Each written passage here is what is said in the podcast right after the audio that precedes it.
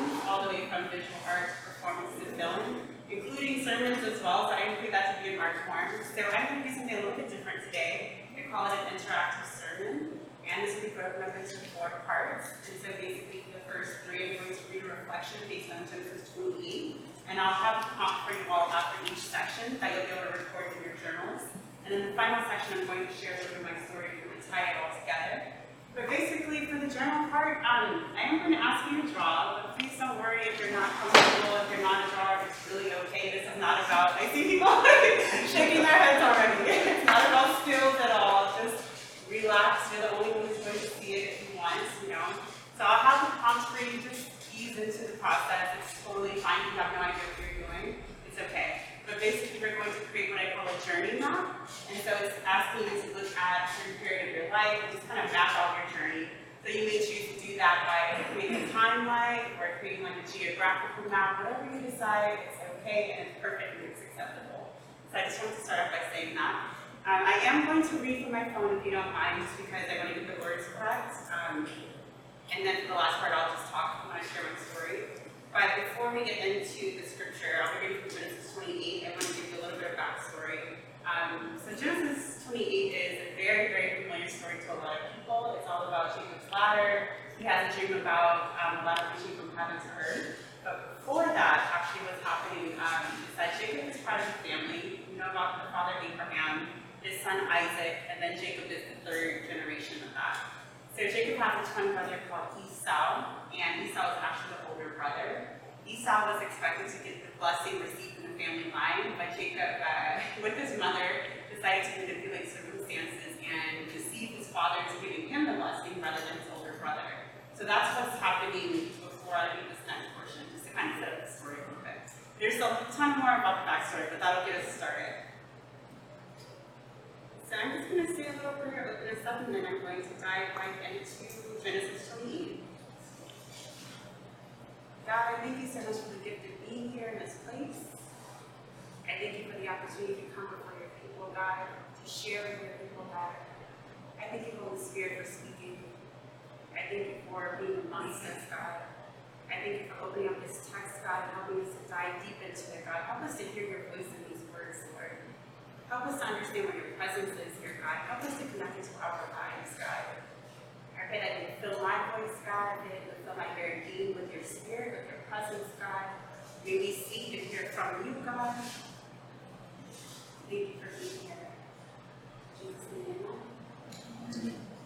Genesis 28, I'm going to read verses 10 through 16, actually. And it reads, Jacob left Beersheba and went toward Haran. He came to a certain place and stayed there for the night because the sun had set. Taking one of the stones of the place, he put it under his head and lay down in that place. And he dreamed that there was a ladder set up on the earth, the top of it reaching to heaven, and the angels of God were ascending and descending on it. And the Lord stood beside him and said, I am the Lord, the God of Abraham your father, and the God of Isaac. The land on which you lie I will give to you and to your offspring. And your offspring shall be like the dust of the earth, and you shall spread abroad to the west, and to the east, and to the north, and to the south.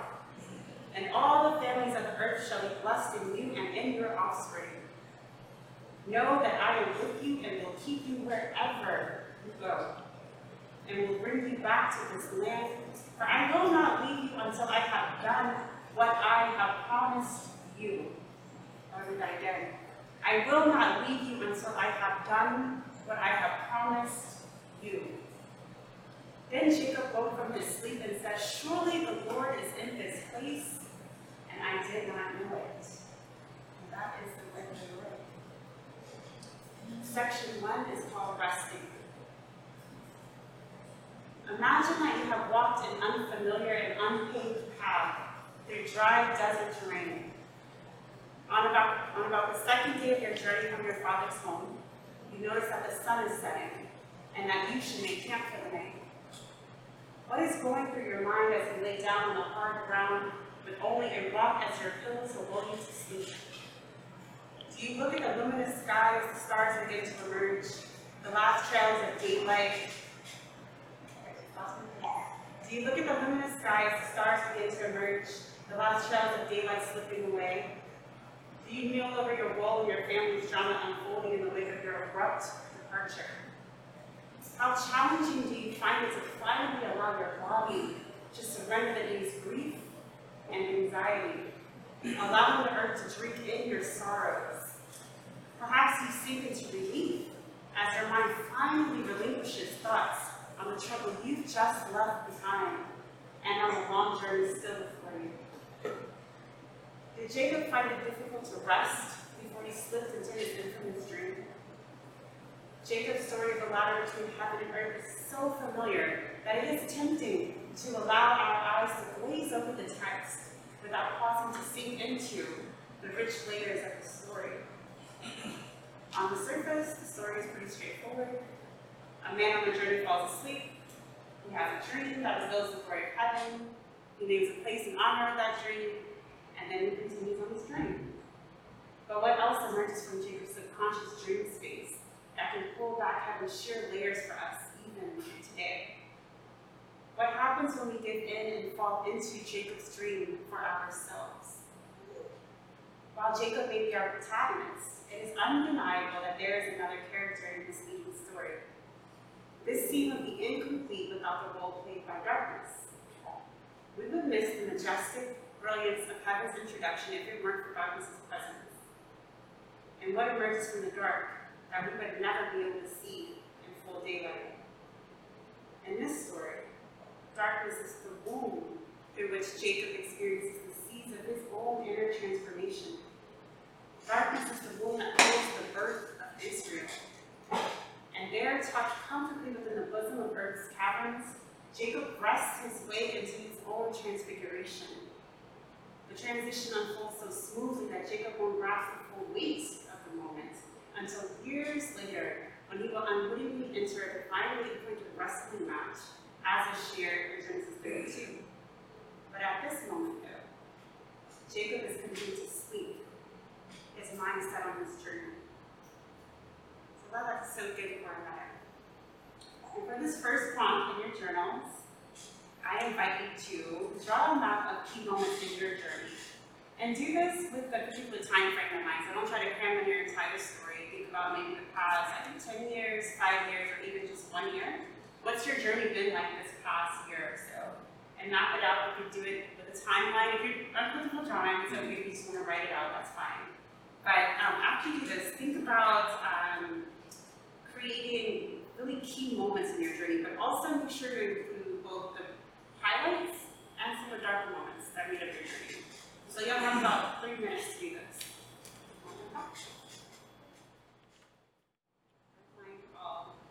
Section two. This is called dreams. As he drifts into a dream whose rippling effects will forever change his life, I imagine that Jacob must have started upon a ladder that reached from earth to sky. I imagine that he was walking intently through his dream the same fervor that he walked for days between his father's land and his uncle's home. What did he notice first? A ladder or a stairway that seemed out of place in the open terrain? Or did he see the angels, those divine beings that also moved the tension between homes and purpose? Was it their vertical ascension and descension that made them out to be somehow different? Was their vertical journey so drastically different from Jacob's horizontal mobility could not help but to classify them as something other? What gave them away as angels? And were they moving towards him? Or did Jacob simply notice their activity and how they seemed to be in perpetual motion? Did they notice Jacob at all? Or was he merely a witness to the light that flourishes within the thin veils between heaven and earth?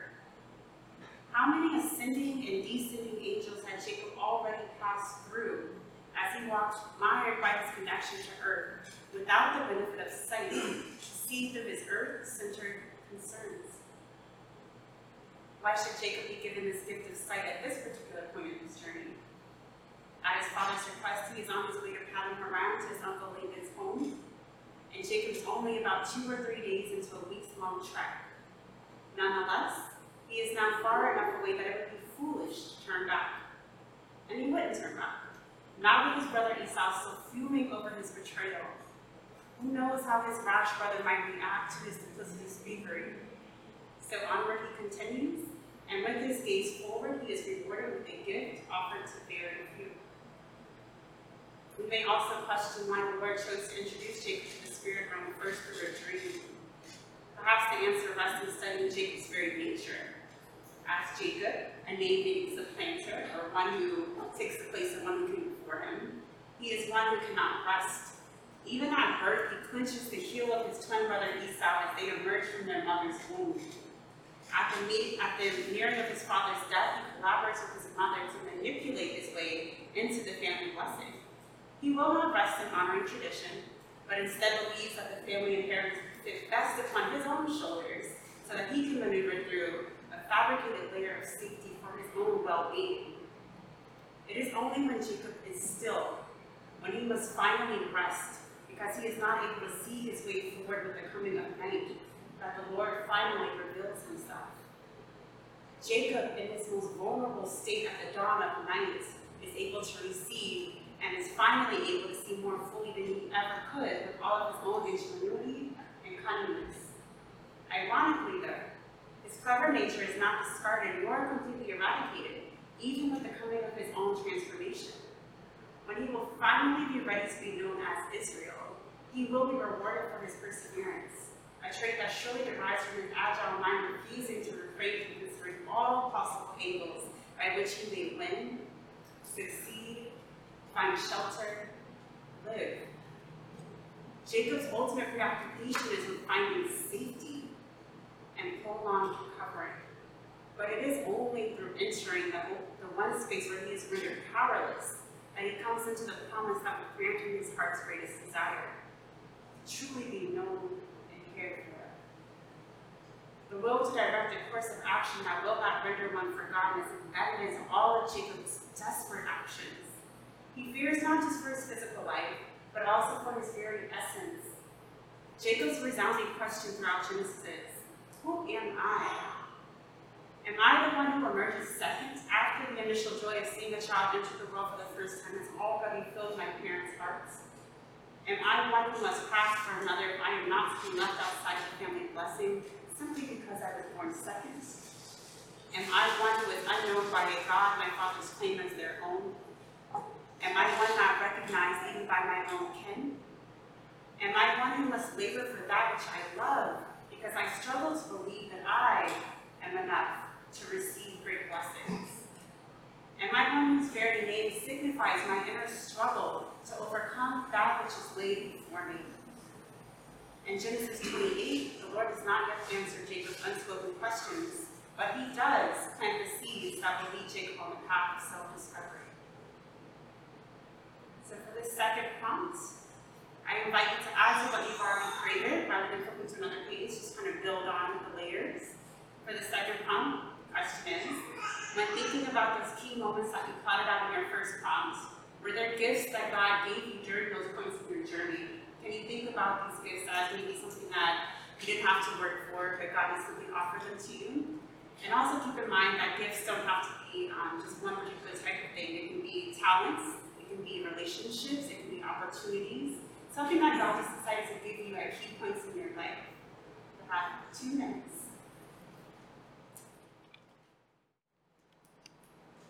Section 3, Revelation.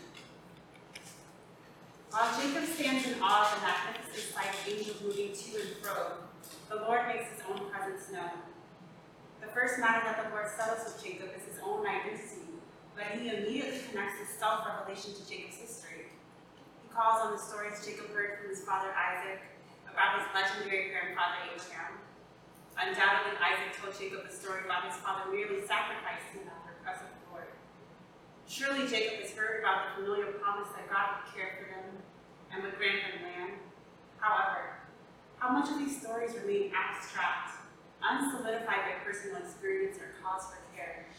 How much did Jacob really know about this strange God his father and grandfather served? So, the first matter for the Lord is to kindle the seeds of connection planted by Isaac. With this one line, I am the Lord, God of your father Abraham and the God of Isaac. The Lord begins the movement from being the God of forefathers to being the God of Jacob's present. The Lord stretches Jacob's timeline, pulling the promise from pulling the promise given to Abraham into Jacob's now. It's worth noting that translators read this part of the text with distinct differences. Where exactly is the Lord when he introduces himself to Jacob? Is he standing above the ladder, looking down at Jacob? Does Jacob to crane his neck back and stare up at the sky at a distant yet very powerful God? Does this reorientation of Jacob's gaze serve to turn his attention from the familiar stresses that fill his vision and placing them instead on a broad and deep heavenly purpose? Is the Lord essentially calling Jacob to a higher train of thoughts? Or is the Lord beside Jacob, commenting on what Jacob is witnessing by granting context to his experience? If the Lord is beside Jacob, then this, is, then this becomes a passage not entirely about the vertical relationship between the Lord and Jacob, but rather about the triangular effect of Jacob's purposeful life unfolding horizontally across the earth by way of the power vertically descending from divine purpose and plan. In this way, the Lord situates Jacob in his rightful place by acknowledging his connection to the but also the dispensing divine aid in heavenly and earthly pursuits. The appearance of angels emerge like a shimmering mirage, but somehow the Lord's presence grounds them in reality. The ladder may serve as a divinely designed bridge or portal, but it is the Lord who becomes Jacob's true bridge. And the mobility of the divine serves to reorient our understanding. While we look up at a divine Father who sees all and knows the path that we must take, we are also guided by one who walks alongside us, even as we have yet to become aware of his presence. What is even more awe-inspiring than a God who can only catch a very small glimpse of from far, far up above you is the God who would dare to allow you to experience his presence up close and personal. He is not a God trapped by the constraints of distance or the appearance of power. In his full power, he dares to go where he pleases and challenges you to reconsider your own position to the divine. His earthly presence, all his many forms, serve to remind us that we have the capacity to adjust, to shift, to change, to morph, to transform. As he moves and we orient ourselves based on his movements, we progressively morph into more accurate reflections of such gracious presence. And here is the secret of the text. That by locating the Lord's presence, we realize that we are not actually in Jacob's dream, but that we are stepping into the Lord's own divine visions. Visions that see no distinction between heaven and earth. The two enmeshed as one. The tan- tangible folding into and falling over and emerging out of the full realness of heaven. This is the crux of the secret. That the divine is always and so incredibly within reach. Our challenge is to learn how to rest our way into divine flow so that our own eyes may be open enough that we may easily see that there is no real distinction between the workings of heaven and earth. When God invites us to dream, we are merely stepping into visions that God has already seen and prepared for us to enter into at the appointed time. So for this third prompt, can you find any connections, any connecting points and key moments in the gifts that you've already plotted out in your own journey map? And how do you sense that God is working in your life so far?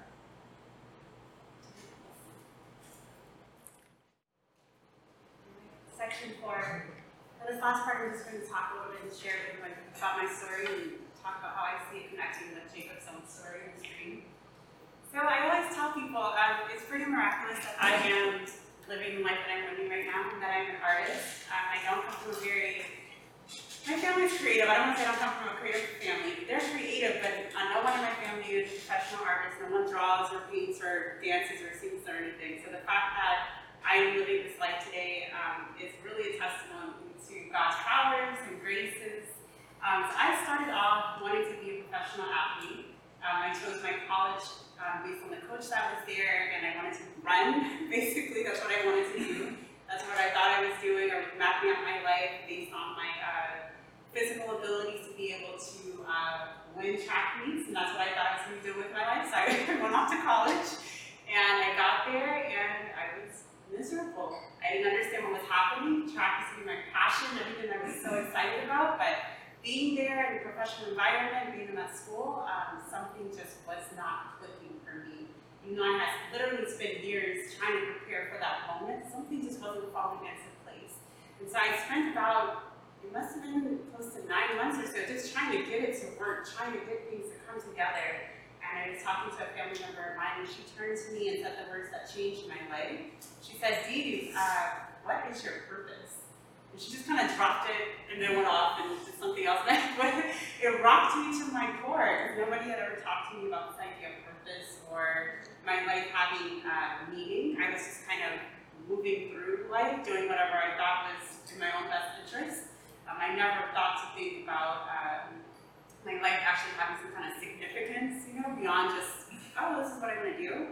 And when she said that, it was like it was haunting me, and I couldn't get it out of my head, I couldn't get it out of my system.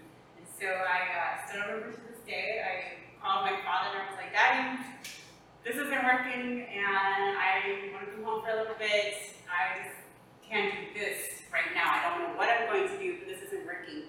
And they, my parents knew that I was struggling, and so they just, God bless them, let me come home and not do much, just kind of sit around and figure things out, you know? And I remember uh, doing something I had never done before. I prayed to God and I said, Lord, if I have a purpose, what is it? If I have a purpose, if there's a purpose that you designed me for, what is it? And that little prayer uh, shifted everything for me. I still don't know why, but to this day, I, I can't really figure out what happened exactly, but I was just kind of bored. You know, I wasn't doing much, I wasn't really working or anything. I was just at home on my computer and I saw this little ad in the corner of my screen for the Art Institute of Houston. And I cannot tell you why to this day, because again, remember, I don't come from an artistic background. Nobody in my family has any real, like, visible artistic gifts or creative, but in their own way. Uh, but I clicked on it for some reason. I was curious about it.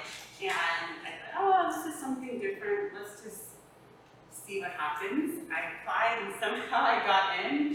And I will say the rest has been history. Like, out of that one brief period of time, uh, God began to show me that I had all these creative gifts I had no idea were there. I had no idea that I could draw. I had no idea that I could paint. I didn't know that they were there. I didn't use daily life.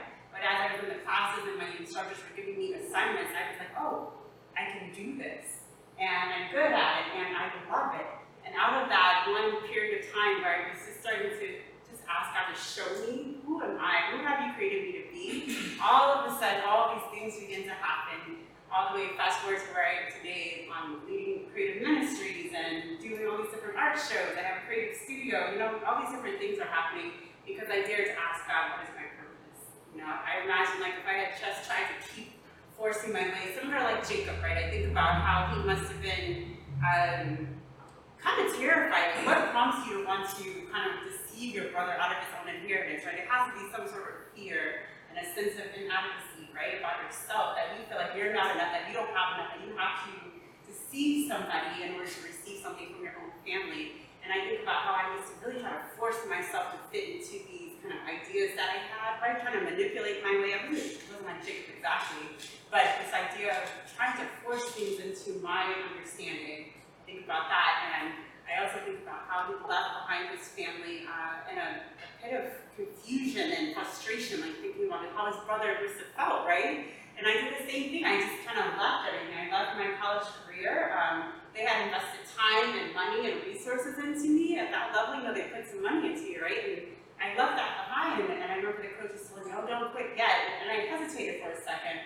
because I recognized what had already gone into my before, but something wasn't working, and I needed to step into the next. And so I think about how Jacob entered into this journey of his, uh, not quite sure where he was going, but aware that he couldn't quite go back to where he left because of all the bridges that he burned or thought he had burned, right? Um, and then fast forward to him finally getting into a place where he has no choice but to rest.